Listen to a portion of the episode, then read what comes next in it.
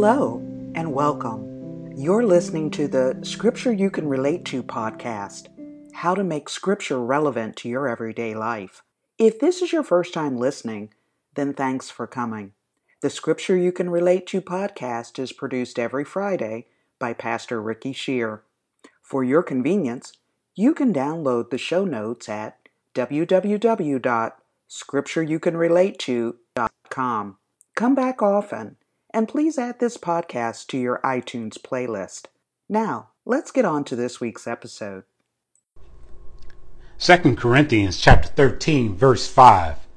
Paul says, test yourselves to see if you are in the faith and living your lives as committed believers. I want to talk about knockoff Christians. Fifth Avenue is a major road in the Manhattan area of New York City. It is considered one of the most expensive and elegant streets in the world, with the best shopping taking place between 39th and 60th Street. It is there you will find flagship stores such as Armani, Abercrombie and Fitch, Bergdorf Goodman, De Beers, Gucci, Kenneth Cole, Louis Vuitton, Tiffany, and even Saks Fifth Avenue. The merchandise is too expensive for the average shopper. However, it is something about wanting name brand products. So the merchants invite you in to handle the product and give it a good test. You examine it, hold it next to your body, you clutch it, you smell it. You imagine how it complements your entire self. Your eyes, your lips, your cheeks, your, your, your hips, your, you know, your entire body. And you say to yourself, I just gotta have it. But you come to your senses and decide it costs too much and you walk away. But lo and behold, not far and sometimes just around the corner, there are street merchants seemingly selling the same product for one third the price. The merchant says the product is authentic, and because he or she has eliminated the middleman, he can sell it for a lower price.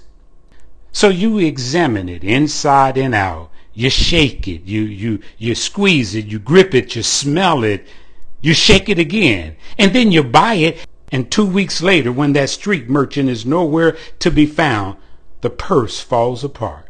Shoes just fall off your feet. And you realize that it wasn't a real designer product. It was a knockoff. The dictionary defines a knockoff as an imitation of something, particularly a well-known product, usually lower in quality and price than the original. Well, during the early church age, the city of Corinth was infested with this problem. Corinth was a metropolis with many merchants. They were known for producing brass mirrors, ceramic vases, and expensive perfumes and fabrics. But in the midst of expensive products, the city was also known for having shysters and products with poor quality merchants would adulterate substances by mixing in cheaper material to cheat their customers.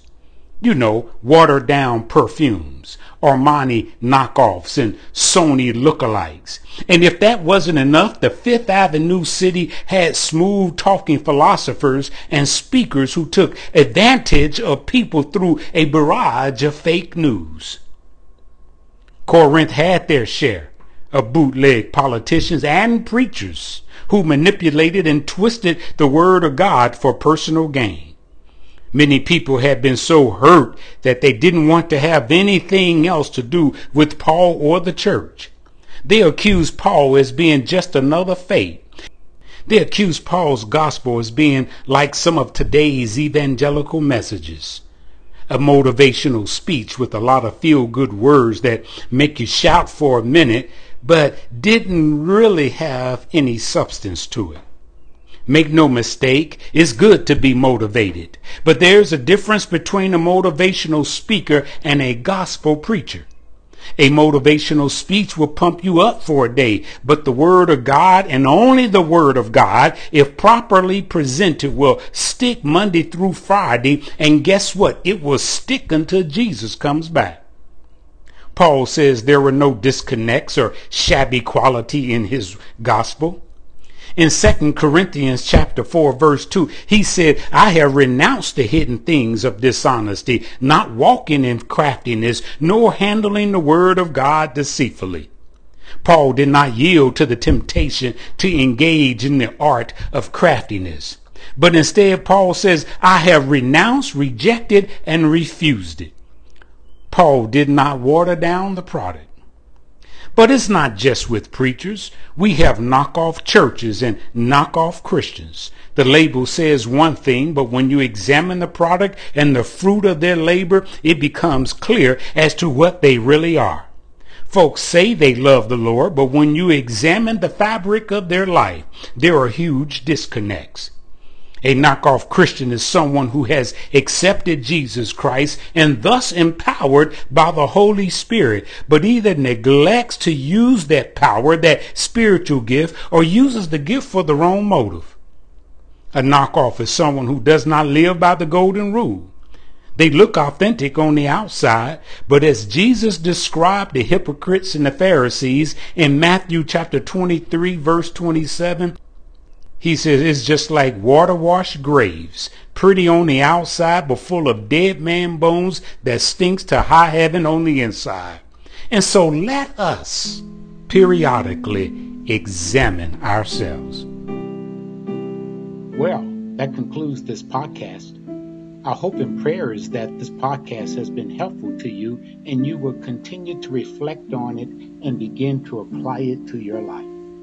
For a transcript of this podcast and notes for a journal, visit www.scriptureyoucanrelate to.com. Thank you.